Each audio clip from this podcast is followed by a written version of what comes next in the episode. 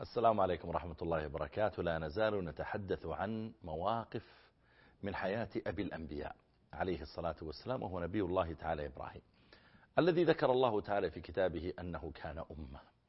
وقال جل وعلا واتخذ الله إبراهيم خليلا. وبين الله جل وعلا عظمة هذا النبي وسعة علمه وبين الله تعالى حكمته في تعامله مع قومه وفي تعامله مع أبيه. وكيف أن الله جل وعلا أيده ونصره. إبراهيم عليه السلام بعدما حاور قومه رآهم يعبدون الأصنام فحاورهم. ثم انتهى الحوار بأن أشعلوا نارا وقالوا حرقوه وانصروا آلهتكم إن كنتم فاعلين. قلنا يا نار كوني بردا وسلاما على إبراهيم. وأرادوا به كيدا فجعلناهم الأخسرين.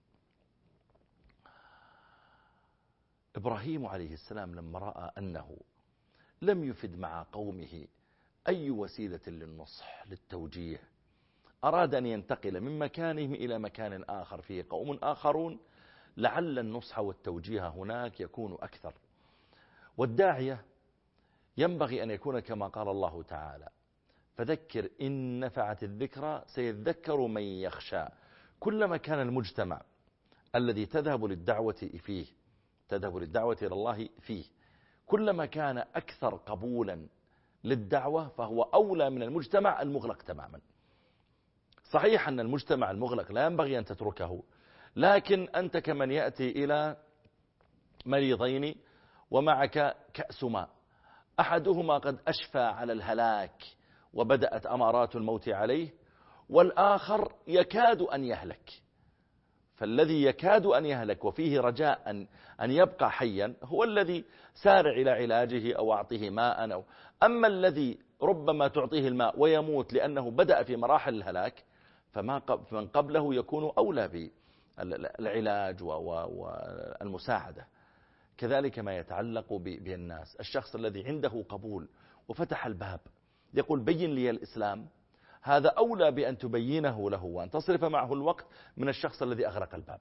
لكن إذا بينت الإسلام لهذا عندها اذهب أطرق الباب على الآخر وقل أريد أن أبين لك الإسلام. ولذلك إبراهيم عليه السلام هاجر من المكان الذي فيه قومه وذهب إلى الشام. هاجر, هاجر من حران إلى الشام.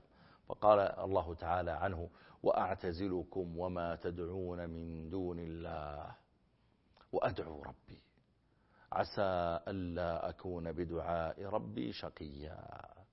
خرج عليه السلام من بينهم وقال الله تعالى عنه أنه قال لقومه وقال إني ذاهب إلى ربي سيهدين. أنا سأهاجر من بين أيديكم أنا نصحتكم ووعظتكم وحطمت الأصنام وأقمت عليكم الحجة حتى ألقيتموني في النار ونجاني الله من النار وخرجت سليما ومع ذلك لا تزالون في كبركم وغيكم إذا لن أصرف وقتا زيادة معكم. أنتم أخذتم حظكم من الدعوة. سأذهب إلى قوم آخرين لعلهم يكونون أكثر قبولا منكم. وقال إني ذاهب إلى ربي سيهدين وأعتزلكم وما تدعون من دون الله وأدعو ربي. هجر صاحب المنكر هو شريعة. المنكر إذا لم تستطع أن تغيره فاهجر مكانه. أناس يشربون الخمر. نصحت وجهت لا يجوز اتقوا الله لا تشربوا الخمر.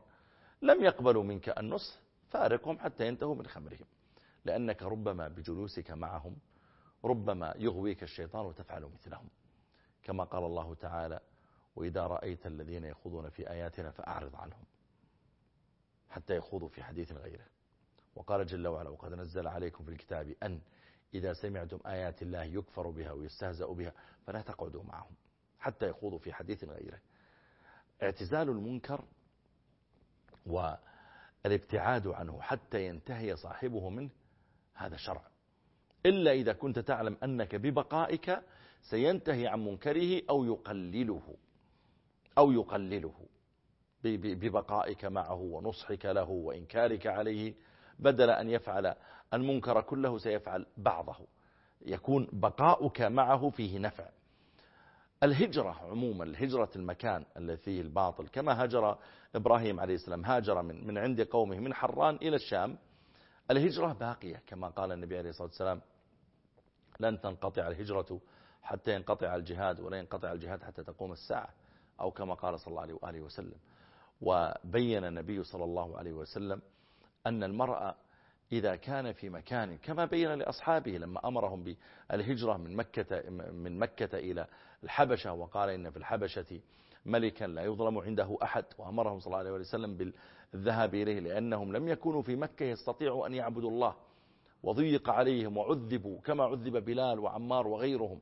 فأمرهم صلى الله عليه وسلم بالهجرة إلى الحبشة وهاجروا. ثم رجعوا بعد ذلك وهاجروا إلى المدينة. وهاجر الصحابة أيضا إلى المدينة. تركوا ديارهم وتركوا وطنهم وبيوتهم وهاجروا إلى المدينة فرارا بدينهم.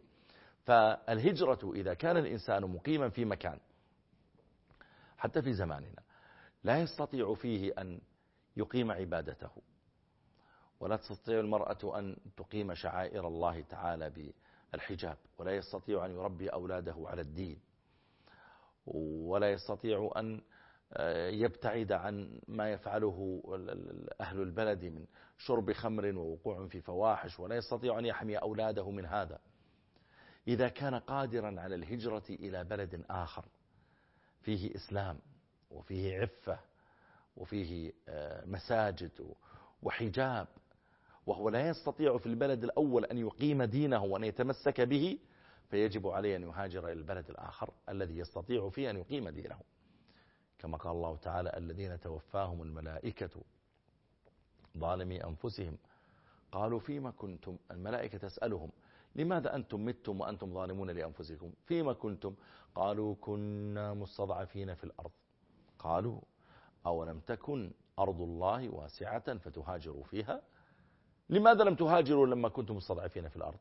إذا كنت قادرا على العبادة حتى وأنت في بلد غير مسلم لكنك قادر على إقامة شعائر دينك والمرأة قادرة على الحجاب وتصلي مع الجماعة وتربي أولادك على الدين فهذا شيء. لكن الكلام إذا كان المرء غير قادر على هذا كله إذا كان المرء غير قادر على هذا كله ولا يستطيع أن يقيم حجابا ولا أن يقيم صلاة ولا أن يربي ولده على الدين ولا على التوحيد ولا على ترك الخمر ولا على ترك الفواحش والزنا وهو قادر على أن يهاجر إلى بلد مسلم من غير ضرر عليه. قادر أن يهاجر إلى بلد مسلم من غير أن يصيبه ضرر فيجب عليه أن يهاجر. وهذا الذي فعله إبراهيم عليه السلام. قال لقومه وأعتزلكم وما تدعون من دون الله. وأدعو ربي. عسى ألا أكون بدعاء ربي شقيا. قال الله فلما اعتزلهم. وما يعبدون من دون الله وهبنا له إسحاق ويعقوب وكلا جعلنا نبيا. وسنتحدث عن هذا المزيد كلام بإذن الله في الحلقة القادمة. أسأل الله لي ولكم التوفيق والسداد وصلى الله على نبينا محمد والسلام عليكم ورحمة الله وبركاته.